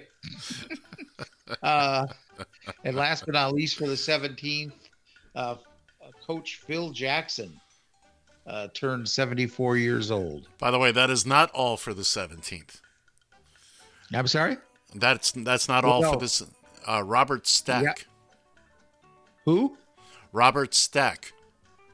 Robert Stack. I didn't see that in any of the. No, no, no. It's not the. It's not the. Robert Stack you're thinking of. It's my cousin. Oh. No, it really. That's his name. That's his name. His birthday was the 17th. It's honestly. By the way, before we get to the 18th, just so you know, Yes. My sister P- Patricia was the 18th. Your sister, what? You got to My- remember your video, your audio is a little My, bad here for my me. sister, my sister Patty's birthday was the 18th. Oh well, happy birthday, uh, Patty. Moving on. Go ahead. Do your thing. Yeah, moving on. I know, I know, I know. So let's see, where do we got here now? We're on the 18th. Yes, we are. We are. Uh, actor Robert uh, Blake, Gosh. 86 years old. Uh, let's see, Fred Willard, also 86. Funny man. Funny, funny man. Fernwood Yes. tonight. Mary Hartman, Mary Hartman. Thousands of Oh, other that's right. He was. Boy, I tell you. Uh, Frankie Avalon turned 79 years old on the 16th. Is that all? Yeah. Now, he, I thought, would have been older. Oh, Jada Pinkett Smith, 48 years old. That's about right. Yeah, that makes sense. Will you Smith's know, one wife. of my favorite roles of hers was when she played. Uh, she was on Go- the, that Gotham uh, series that I Oh. liked and you couldn't stand. She played. Uh, she played Fish. Right. Right. Oh no, I like I liked her on it when I watched it the first season. Uh, you know, whatever her Mhm. character name was, Bubbles McGee, whoever. Anyway, let's. And then they got rid of her and brought her back. It, it's Yeah. It was amazing how people on that uh, show died and was somehow reincarnated. don't get me started. That seemed to be a show. reoccurring theme. Welcome to the world of comics. Yeah. Uh, football. Life, oh Detroit former Detroit Lion Billy Sims turned 64 years old. Moving on, nobody cares. Oh well, wow. How about Rick Pitino? Oh, how about we really don't care? 57. Moving on. Wow. Uh, pitcher, uh, former not pitcher, excuse me, Cubs second, second or first baseman, I forget. Uh, Ryne Sandberg turned 60. Oh, no. Oh, he's the same Oh, age he- as me. One of my favorites here. Oh, moving on now to the 19th. One of my favorites, uh, excuse me, uh, Bill Medley of the Righteous Brothers, still kicking, 79 years old. God bless him. hmm Singer songwriter Paul Williams turned 79 years old. Now that's I found that interesting this week. I saw somebody posted that. I honestly thought he was dead. I really Yeah, I did. I had to. I had to double check that one. he was a funny little some bitch back in the seventies and early eighties. It Uh, singer Freda Payne turned 77 years old on the 19th. band of gold. Uh, let's see here. What else do we have here? We have Randolph uh, Mantooth. Oh God! Oh, don't say it. I'm going to tell you where he's from. He is from the show Emergency. Very good. Engine Thank you. 51. Thank you. I watched Adam Twelve and Emergency when I was a Mhm. kid. So did I. Actor Jeremy Irons turned 71 years old. Moving on. And for and for the not last not least for the 19th, Trisha Yearwood is now 55 years old. Yeehaw! Better known as better known as uh, Garth Brooks' main squeeze. It's going to happen, even in the best of families. Yeah, exactly. Come on, let, let's Okay, put now- let's put a bullet a bullet in this dying horse's head. Let's go. Okay, here we go. Uh, actor, or excuse me, news anchor Sol- Soledad O'Brien turned Oh, 53. Now, she has one, always been one of my favorites. I find her as cute as they possibly come. yeah, I remember when she was Um, young and worked for NBC. Hey, Jimmy Fallon turned 45 here on the 19th. Uh, a very talented young man. Annoying at times, but very talented. From formerly of uh, Good Morning America, Joan Lunden turned 69 years old. By the way, not only uh, formerly of Good Morning America, but for those of us of a certain age here in the New York City metropolitan area, she was uh Uh-huh. she was a local news anchor here back Oh, in her she? younger days. Local reporter. Oh, absolutely. And Mm-hmm. uh, she she was she was a local here at the same time as another reporter on the same station, Roseanne Scamardella, who you might be familiar with. Uh, Roseanne Roseannadanna. Oh, okay. That, that's where Well, Gilda that Radner. based on that. Yeah, it's based on that name, Roseanne Scamardella, Roseanne Ah. Roseannadanna. But Joe Wow, London worked with her at, the, at that time, so that was a long way for that connection. Okay, a couple more here for the 19th, real quick. Um, Before it becomes uh, the 19th again. yeah, exactly. Uh, you might remember this guy, pitcher for the California or for the Angels, and also for, I think he pitched for the Yankees for a little bit. Jim Abbott. Oh yeah, with the with the one hand. Yes, exactly. He turned 52 years old. Yeah. Did you ever see him pitch?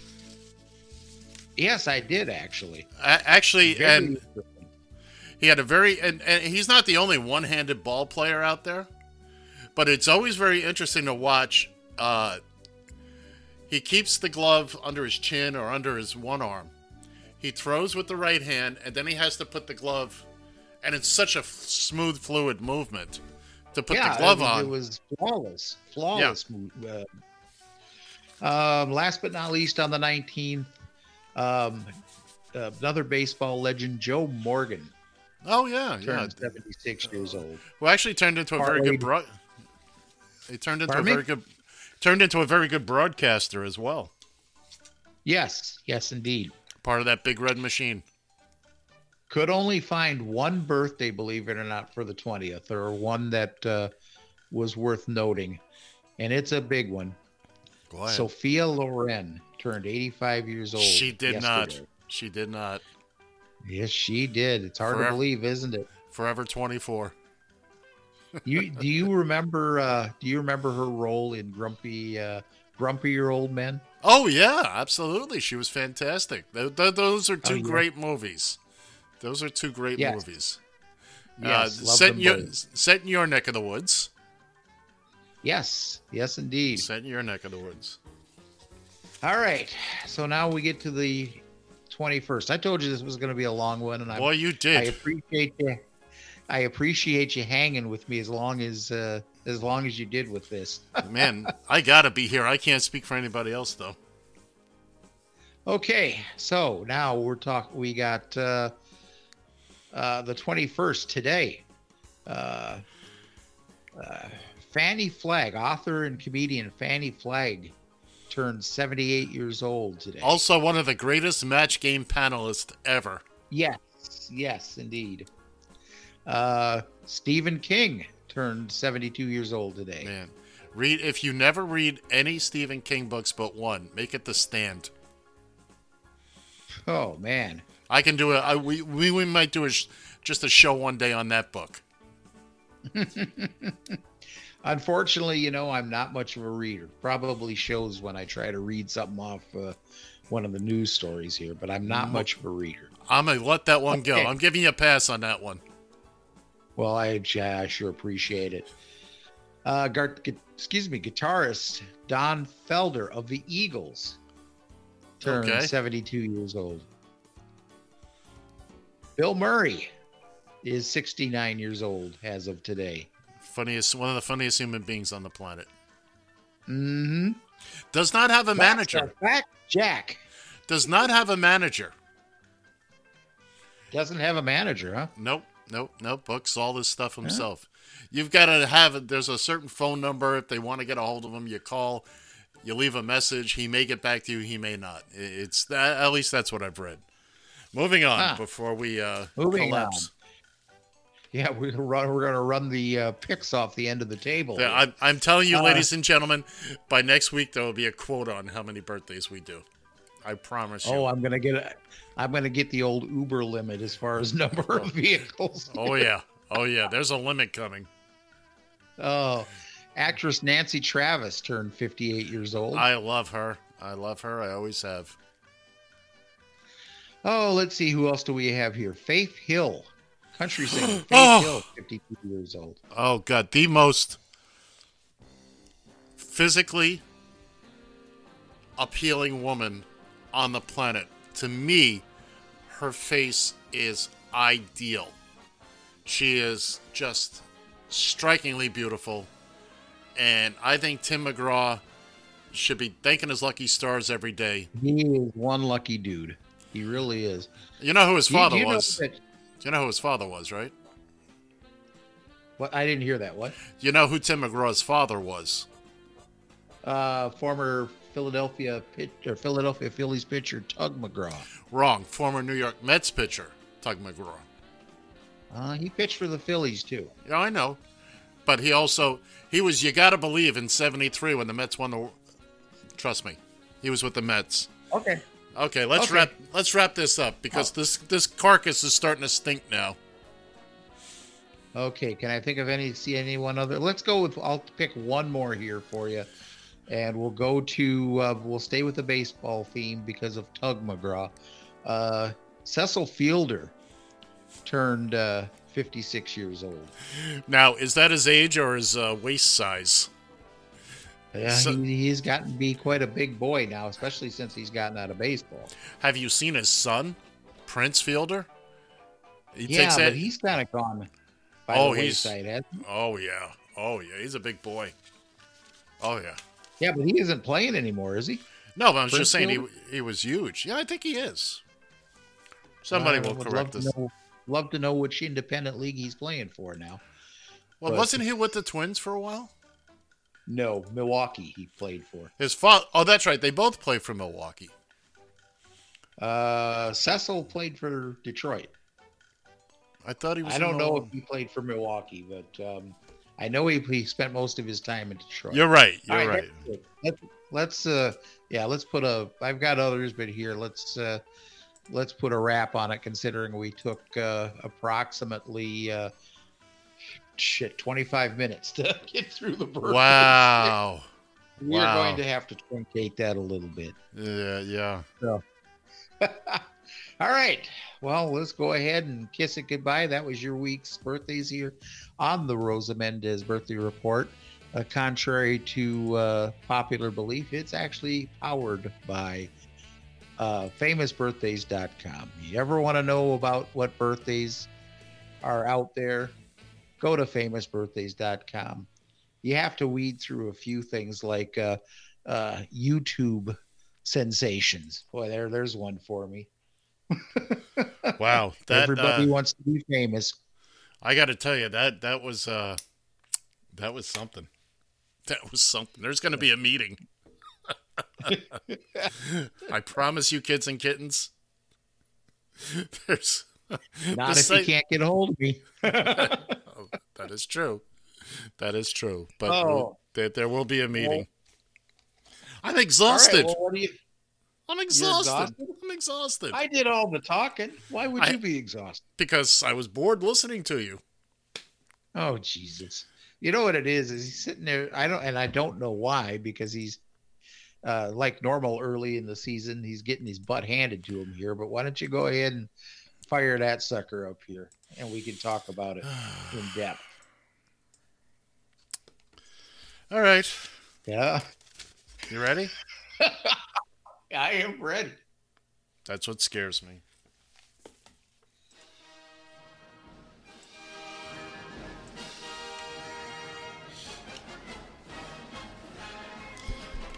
It's time for John and Ed versus the spread, your weekly foray into the exciting world of pigskin procrastination. Why do I keep saying procrastination? That's not the word I want, and yet I keep saying it. Here, I thought it was a Freudian Right. slip that you've done on purpose. It's prognostication. That's the word Right. I'm looking for. Yes, and I. procrastination works too. But you know what? As as John knows, I have this written down this intro every week so that I don't get it wrong. And he says I can't read. Oh, I can read. I just can't write. That's the problem. Oh, that's on the script, huh? That's on the script. Yes, it's on the script, and it's been on the script since Good last year. It was all last year. I said the same thing. Prognostication. Okay, let's try this again. It's time for John and Ed versus the spread. Your weekly foray into the exciting world of pigskin prognostication. Each week, John, fourth and long winded Shannon, and I will each choose three professional football games and select winners using the point spread. At the end of the season, the winner will claim possession of the Radio TFI Gilchrist Ceremonial Sippy Cup. Each of us will be able to swap out one game each week for any reason, as long as it is done before the live show ends. Ladies and gentlemen, kids and kittens, it's John and Ed versus the spread. By So- the way, ha- I have it on good uh, authority here that you've been pouring your Diet Mountain Dew in the cup here and using it. When I win here at the end of the uh, season, I want that some bitch cleaned out. So, so anyway, don't any Mountain Dew in it. So anyway, last week, John uh, John went two and one. His Vikings let him down. They did. Yes, they did. Yes, yes they they, did. did. Uh, I went one and two, and I'm not going to try to hide the fact. Uh, we bo- we both chose the Kansas City Oakland game, and John won, and I lost. I only missed it by well, it was an 18. They won by 18 points. I was getting eight, so just missed it by that much, just by that much. they And call that wide right. yeah, and we're going to talk about it now for a second. the Dolphins. Go ahead. Get out of your system. Oh, is that that can of cat food? I didn't realize that they. Uh, uh, I, I saw I, I saw a can on the shelves here, and it said specifically made in Miami. Go ahead. Go ahead. So uh, yeah.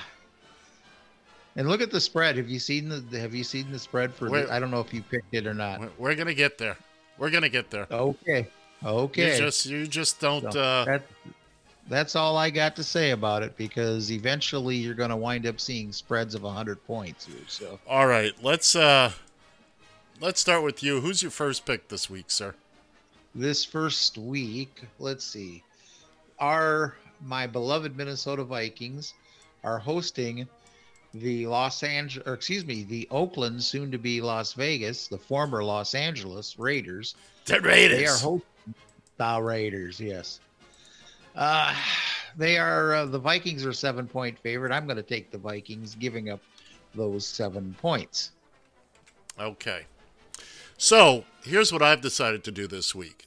I've taken I I've made it an AFC East theme week this week. Okay. So my first pick is my Miami Dolphins getting 17 points. That's all. That's all. That's We're at- all. We're at Dallas with one of the hottest new quarterbacks, young quarterbacks. But then again, the Dolphins have a history of pulling it out in Dallas. There was there was the great frozen tundra game, a Thanksgiving Day game back. Leon, let the ball go. All right, who's uh, who's your next pick there, young man? I'm trying desperately So- not so- to cry. So uh, uh, let me just so I understand, you're going to take the Dolphins uh, getting 17 points. Is that what you're telling me? That that is correct. Okay. That is correct. I'm not proud All of right, it. well. I, I'm not proud of it, but it's it's it's your funeral. Okay. it is. All Been there, right. done that. Second of all, yeah. Second of all, uh, the Baltimore Ravens are visiting Arrowhead, Indeed, where they the are. Kansas City Chiefs are five-point favorites over the Baltimore Ravens. Uh, I'm taking Kansas City personally. If I were to set that, I'd say I'd double that spread, but I'm not going to go there.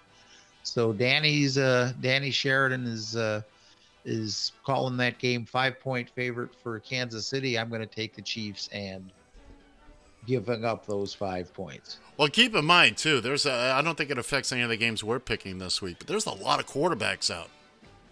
A lot of, lot of, Mm-hmm. you know, number one quarterback. Drew Brees is out. I stayed away from the New Orleans game. Oh no, exactly. So anyway, uh, oh, it's my turn. Cincinnati Yeah, visit. sure. Cincinnati visits the frozen tundra of Buffalo. Uh, Buffalo is a favorite, giving up four points, and they've played great the first two weeks of the season. So I'm taking Buffalo and giving up four points against them. Their yeah, Bengals. You might get that one. I You might get that. I just I might squeak that one You out. might. When do you hear the third one? Go ahead. Who's who's your final Uh, pick? Okay, those Los Angeles Rams. This one knocked me on the floor. Uh, they uh, the, the Rams are traveling to Cleveland, where they are only a two-point favorite over those Cleveland Browns. Uh, I I think that I think that uh, spread should have been a lot more than that.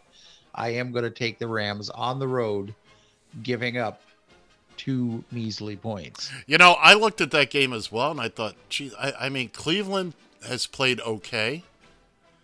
Uh, but also remember, this is the Rams' triumphant return from L.A. to Cleveland because that's where they started. Yeah, that's where they started exactly. And finally, my final pick of this week, keeping with the AFC East theme, it is two AFC East uh, neighbors. It's them Jets versus the Patriots. And I thought Okay. long and hard about this. Now, the Patriots lost to Antonio Brown this week. They didn't lose him, they booted his butt out. He lasted exactly one game with them. He's been kicked off of two teams in less than 30 days. Uh, Uh, well, he'll be on uh, he'll be on some felony show here before too Yeah. long. So anyway, so the Patriots are 21 point favorites at home against the Jets. And I'm sitting here and I'm looking at it now and I at the moment I've chosen the Jets, but now I'm really having second thoughts realizing that that the Patriots are at home and uh and I watch what unstoppable so far. Right. Uh, but I'm I'm gonna I'm gonna hate myself for it. I, I hate myself already. I'm gonna take the Jets in 21 points. Oh my god. How can I take 21 points and still not be certain? this is horrible. I guess they're playing. It's horrible. All right, so let's let's recap here. John is uh, going with his Vikings, giving up seven points against the Raiders. The uh, he's taking the Chiefs at home against Baltimore, giving up five points, and also taking the Rams on the road at Cleveland, uh, giving up two points. Meanwhile, I've I've decided to just end my season in the AFC East. I've I've hitched my wagon to it this week. Uh, I'm taking the Dolphins plus 17 over Dallas. Oh.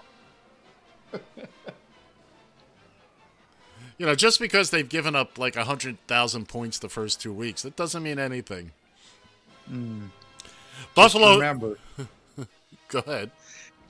just remember, StarKist wants dolphins that uh, doesn't want dolphins with good taste. They want dolphins with that taste good. They want Just tuna, remember not, not dolphins. They don't want, and besides, want not dolphins. Moving on, uh, I'm I'm taking Buffalo hosting Cincinnati. I'm giving up four points with that, and then finally, I can't believe I'm giving up 38 points just on two games, or I'm getting 38 points on two games, I should say. The the the the New York Jets with their horrible, horrible new uniforms visit the Patriots, or as we like to call it, lambs lambs being led to slaughter. Uh, I'm taking the Jets in 21 points and uh, over New England. I- I'll be happy if I get out of this week with only. Uh, I-, I think I might give myself an extra loss for these picks this week. I, I, I see a one another one and two week coming coming my way. Uh, for the season, by the way, thus far, uh, I'm three and three. John is five and one. Uh, last week for my personal, uh, my personal picks, I went nine and seven. I went nine and seven, so I'm uh, I'm currently at tw- uh, actually 21 and 20. I won on the Thursday night game as well, so I'm I'm hovering right at right at uh, uh, 500. You're at the old 500 mark. Yeah. yeah, I, and I'm just I, I, I'm beat up over, over these point spreads. I, I know I didn't have to take those games, but I, I, I just Uh, like I said, I think there might be a little ma- masochism there uh, going right now. But, you know, uh, hey. oh, well, let me just finish this up, and ladies and gentlemen, for the final time, because I don't think I'll want to pick after this, after this week. that concludes this week's Ed versus the spread, and as always, if you're going to use our picks as a barometer to bet real money, you've got bigger problems than the Miami Dolphins. and that's saying something. That's saying a couple of things. Ah, you know, you know what the only redeeming thing is? Is I'm watching Adam Gase, Case Gase, the uh, former former coach of the Dolphins. He's not doing well here in New York either. So, God, that hurts. That As in health wise? No, no, no. I mean, as he's coaching the team, he's the head coach. Oh, oh, oh, Yeah, okay. no, no, they stink too. So, uh, and I'm I, I I found out Ryan Tannehill is in Tennessee. I'll tell you what, he was playing well. That young man. I watched him uh, from from when they drafted him. They started him as a rookie. They gave him the keys to the kingdom. It wasn't his Mhm. fault. It was not his fault. All right, so we uh, so we're pretty well expecting John to be to p- pick up some momentum next week because I picked the two biggest dogs I've ever picked. Are you just doing this out of sympathy, or what, what is it? Because you've technically won the last our last two forays into the last two seasons. You've won, so maybe, maybe no. he's just feeling a little sympathy. I, you know what? I looked at it. You know, I was very hesitant. I, I wouldn't pick the Dolphins until Uh-huh. this year, and I see those 17 points, and it's like, what can I do as a fan? You realize that the law, what what eventually is going to happen is is that the Dolphins are bound to win one of these spreads because every week they get their ass handed to them by twenty or more points. Uh, the odds are just they're if it- just uh, the spread's just going to keep widening. Yet, yet for the ass whoopings that the Dolphins have taken in the past two weeks, the Jets still have are getting more points. Yeah, this is a good point. You know, I mean, in the it's week three, and people already give you know, look, uh, the, the the Patriots are the Patriots, and you know, and, Well, let me go ahead. let me raise you out of this state of depression that you're in right now over the Miami Dolphins and your pick performance so far uh, this year. Please, Daddy, help me, completely- different. help me, Father John. There you go. Deputies in Ohio pulled over two Amish men over the weekend. I'm assuming this was last weekend, who said they had decked out their horse-drawn buggy with a massive stereo system and were throwing back beers. According to Fox News, deputies in the Trumbull County Sheriff's Office stopped the buggy around 1 a.m. Sunday. That's when they reportedly found a 12 pack of Michelob, excuse me, Michelob Ultra on top of their vehicle with several open bottles inside. The buggy was also equipped with a rockin' stereo system. Both men who come from a community which largely shuns high technology and alcohol bailed out of the buggy so fast that the horse continued pulling down the empty coach, excuse me, down the road. I've never operated an Amish buggy with a horse, but I'm told that the horse will know the way home regardless of the operator, if regardless whether or not the arp- operator is awake or even in the buggy. So apparently that horse went further down the road onto uh, an oil and gas well and stopped. So there you go. The uh, the Amish are starting to get with the times. Is all I can uh, take from that one. Hey, they're gonna party like it's 1699. Yeah, but you got it.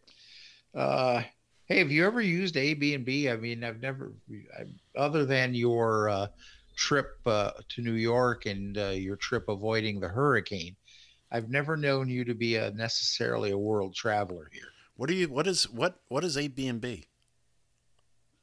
Airbnb. Oh no, I would never. I would never. They're they're they're Uber. That- that- that's just the same scam as Uber. There's too many stories of people showing up at a place and they're locked out. There's oh god no, don't get me started on Airbnb. By the by the way, uh, when the whole Uber issue started down in South Florida, down in Broward County, the hotel association came in uh, pushing hard for Uber, and all I could do was laugh hysterically when Oh, it yeah. happened to them. When it happened to them. They, they kept their mouth shut pretty much after that, didn't they? Yeah, yeah. Mind, mind your own business. You get your own problems to contend with. Exactly. Well, anyways, a renter of an Airbnb in Texas captured a video of an unexpected discovery inside the home a snake Eh. inside the bowl of the toilet. Now, I, I'm I suppose this isn't exactly anything new in uh, Texas. You know, No, that snakes are happens. you know, Yeah, that- coastal Texas. Oh yeah, so they found a bi- they found a big snake, but then when I saw the when I saw the actual uh, video they took of it, it actually just looked like somebody had a massive uh, bowel move in it and just kind of sw- slushing around in the toilet. So I I don't know. We had to go there. That was the whole point of you bringing that up, so you could go there. Of course, of course. Now, when you, You say Airbnb, you say Airbnb, and people were surprised by something. I'm expecting they found a camera, they found you know secret rooms, or uh, they found out that the listing doesn't actually exist, et cetera, et cetera. Mm-hmm. But uh, just the snake, I mean, and a garden Snake snake, in the toilet. a garden snake. No, it Eh, wasn't. It wasn't a garter snake. This was a big snake. eh. This thing had to be this. This thing like literally filled up the toilet bowl. So what? I filled up the toilet bowl. Oh, I went there anyway. Send your cards and letters to Mr. Ed Van Ness, Queens, New York. Oh, so are you a are you a big chicken uh, chicken sandwich fan? No, Don't like chicken sandwiches? no. I, I love me some chicken sandwiches. Are you one of those Seriously. Popeye freaks that went crazy looking for the sandwich? No, actually, I'm more of a Chick Fil A guy to tell you the truth. And by the way, I, it's I can't it's- stand. It's pronounced sandwich. I'm sorry, what? Way. Nothing. Go ahead. Oh, okay. Uh, no, I I love I love Chick Fil A. I'm not a big fan of uh, I'm not a big fan of uh, Popeye's chicken. I think it's way too bland to, to unless you get the spicy chicken. But uh, yeah, that's another story. I I could there's all kinds of stories of people going batshit crazy because they uh, don't didn't have their uh, You are fined one credit for a violation of the verbal morality statute. what took you so long, huh? You are so, ti- oh my I'm god. I'm tired. All right. When I say when I'm say I'm tired, we kids all- and kids, We we only have about seven minutes to go here. I can do it in six. Okay, well there you go. Um, as much Listen- as of a chicken fa- uh, sandwich fan as I am, I sure as hell am not going to go this route. KFC is testing some kind of chicken and donut sandwich. Oh, good heavens! Uh, glazed donut. So you're here, you know, you've heard of chicken and waffles. There are people that make uh, have made chicken and waffle sandwiches. They pour their maple syrup or whatever type of syrup on top of them or whatever. I don't think I'm into that either, but I wouldn't mind trying it. But actually, to have a chicken sandwich, a piece of chicken between two glazed donuts. Yeah, some people, I tell you. You know, you know, These are you the know. same people that these are the same people that can't wait for pumpkin spice to come out at your your nearest Starbucks. You know what would go fantastically with chicken and a glazed donut? That combo, or as a sandwich, uh, a, Hmm. a, a a seat in the emergency room, Yes, yes, indeed. and the number of a good Okay. cardiologist. Or just bring your uh, just bring your uh, bottle of insulin with you and just pretend to just get ready to shoot the whole damn thing down your veins. It, it, but but before you have that sandwich, allow me to show you the scar on my chest, and you'll you'll, you'll think twice and about that. let's see. And from the uh, only in Florida Ah, ah. Go ahead. Nassau County Sheriff's Office. Uh, By the way, do you uh, know where Nassau Ca- County is in Florida? Do you know where it is? Where? I'm asking you. Do you know where it is? What part of the state? Well, no, I don't.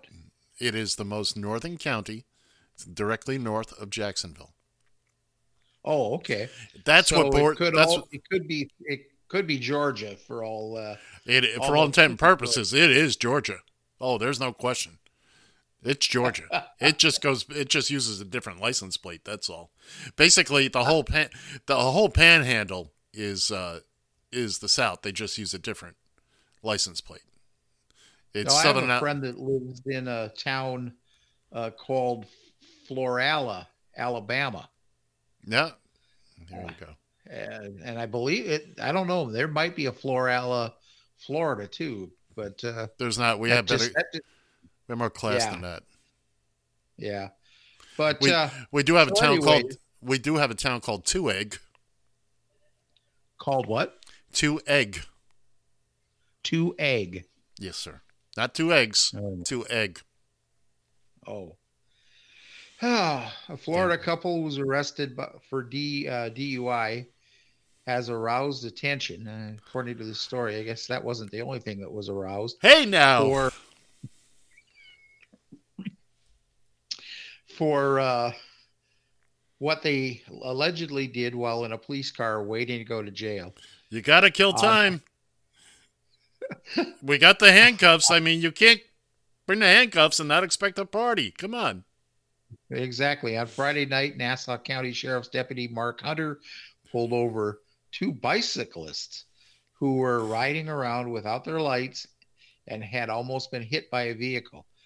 The officer said both suspects, later identified as 35 year old Megan Mondonaro, God damn these names, whatever, and 31 year old Aaron Thomas, here, smelled of alcohol, had bloodshed, water, spot, bloodshot watery eyes, and slurred speech. Hunter said that after Thomas failed some field sobriety tests and declined to do others, he was arrested. Uh, the woman was also uh, taken into custody after she declined to take the tests. Although they were both then handcuffed in the back of Hunter's police car, they apparently didn't let that minor detail stop them from appreciating the romance of the moment. According to the police report uh, obtained by the smoking gun, Hunter was outside of the car when both Thomas and uh, the woman took their clothes off and started to have sex. Look, I, I, let's give these people a round of applause. Not, not Yeah, only, yeah, not only, not only were they stupid drunk in the back in tight quarters in the back of a patrol car, but they were handcuffed, and they managed to not only strip down, but to do the horizontal bump, bop. Well, you know, hey, maybe they've had that experience with the handcuffs before and have, have uh, pulled that off at one point in time. Well, they've they pulled something oh, off at one straight time. to hell for that one. Yes, sir. Yes, sir. Well, kids and kittens, it's uh, it's getting to be close to that time. So before we go here, uh, I just want to mention again uh, tonight at 8 p.m. Soundtrack Saturday. It's a celebration of Mel Brooks. About an hour of his best stuff. Uh, we appreciate it if you if you want to tune in and listen. Some of it you've heard, some of it you may not, but by all means. And it'll repeat again at 11 p.m. That's 8 p.m. On, out on the West Coast. how much do we? How much time do we have here? Not enough for you to do whatever it is you were thinking about. Oh my God! I was, was so wanted to lay this on you. Nope, forget it. Forget I'll, it. I'll, I'll save it. I'll save it for next week. I will, but this is a story about a, uh, and I don't even know if it's true or not, but it, it just got my attention. So, I guess it's day time to say bye bye. Uh, so from St. Paul, Minnesota, I'm John Shannon. Adios. See ya!